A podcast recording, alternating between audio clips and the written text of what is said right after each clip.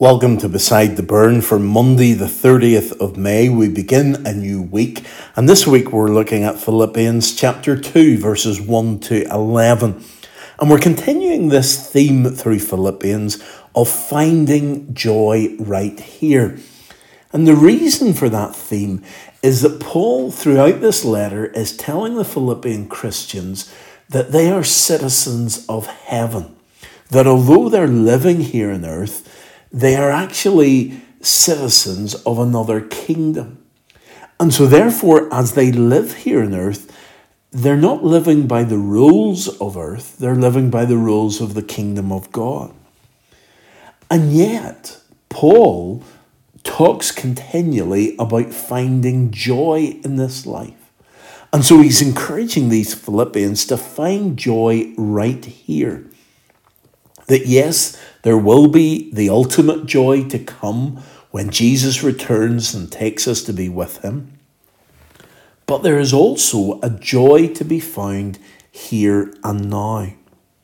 And so that's what we are to find.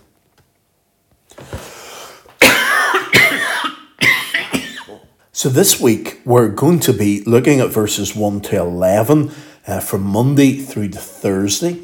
And then on Friday, because it's a Queen's Jubilee bank holiday weekend, we're going to be thinking about Jubilee in the Bible and finding out what that whole idea means and how much God can teach us about our salvation through the idea of Jubilee. So that's going to be on Friday. But each day this week, we look at the verses that we looked at on Sunday. We remember some of the themes that we looked at on Sunday but we just delve a little bit deeper into the meaning of these verses and take a little bit more time over them. So let's read these two verses today, verse 1 and verse 2. And Paul begins this section. If you remember, uh, we said yesterday that he's writing about a problem that exists in the church and he's offering Jesus as the solution to that problem. And he's basically saying, look, if you have Jesus, then Jesus is what unites us together. So if we're trusting in Jesus, then we can set aside our differences because we've got much more in common than we have that separates us. So, Paul is beginning here. Therefore, if you have any encouragement from being united with Christ, if any comfort from his love, if any common sharing in the Spirit, if any tenderness and compassion. So Paul's saying all of this, and then in the next verse, we see what he wants us to do with this information. But here's a little thing that I mentioned on Sunday this word if. And there are four ifs in this verse. And that almost creates a sense of uncertainty that Paul is saying here if you have these things, you might not have them, but if you do happen to have them, then this is a positive and this is good. But the Greek word that's translated if here doesn't carry that sense of uncertainty about it. So maybe a more accurate word to use, but it doesn't help with the English flow of the sentence, is the word since. Since you have encouragement from being united with Christ.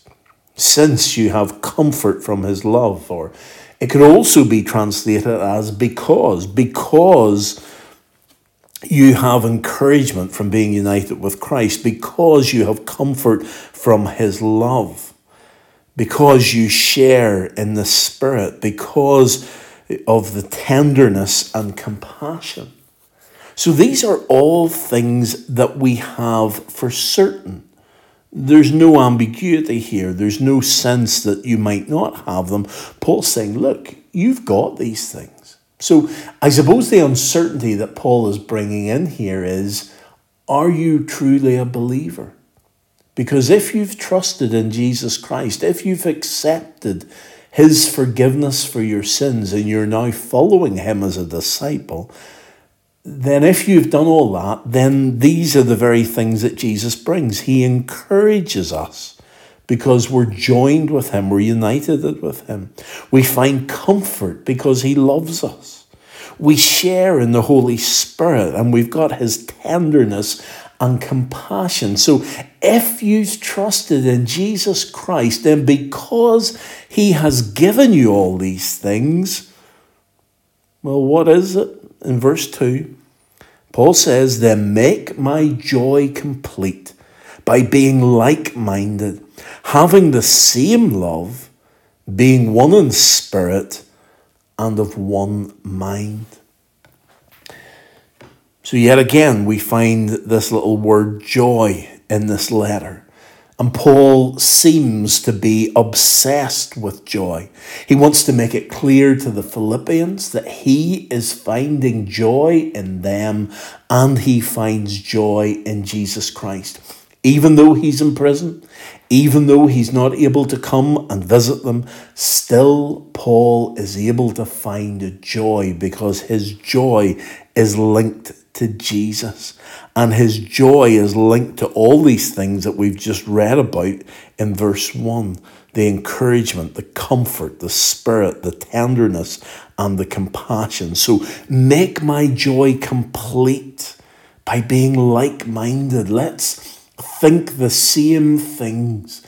Let's think about Jesus and fill our minds with Jesus and trust in the Holy Spirit and be of one mind. So he repeats himself to show how important it is that if we can fill our minds with the things of Jesus, then we are much more likely to be united together rather than working against one another. So here we have it.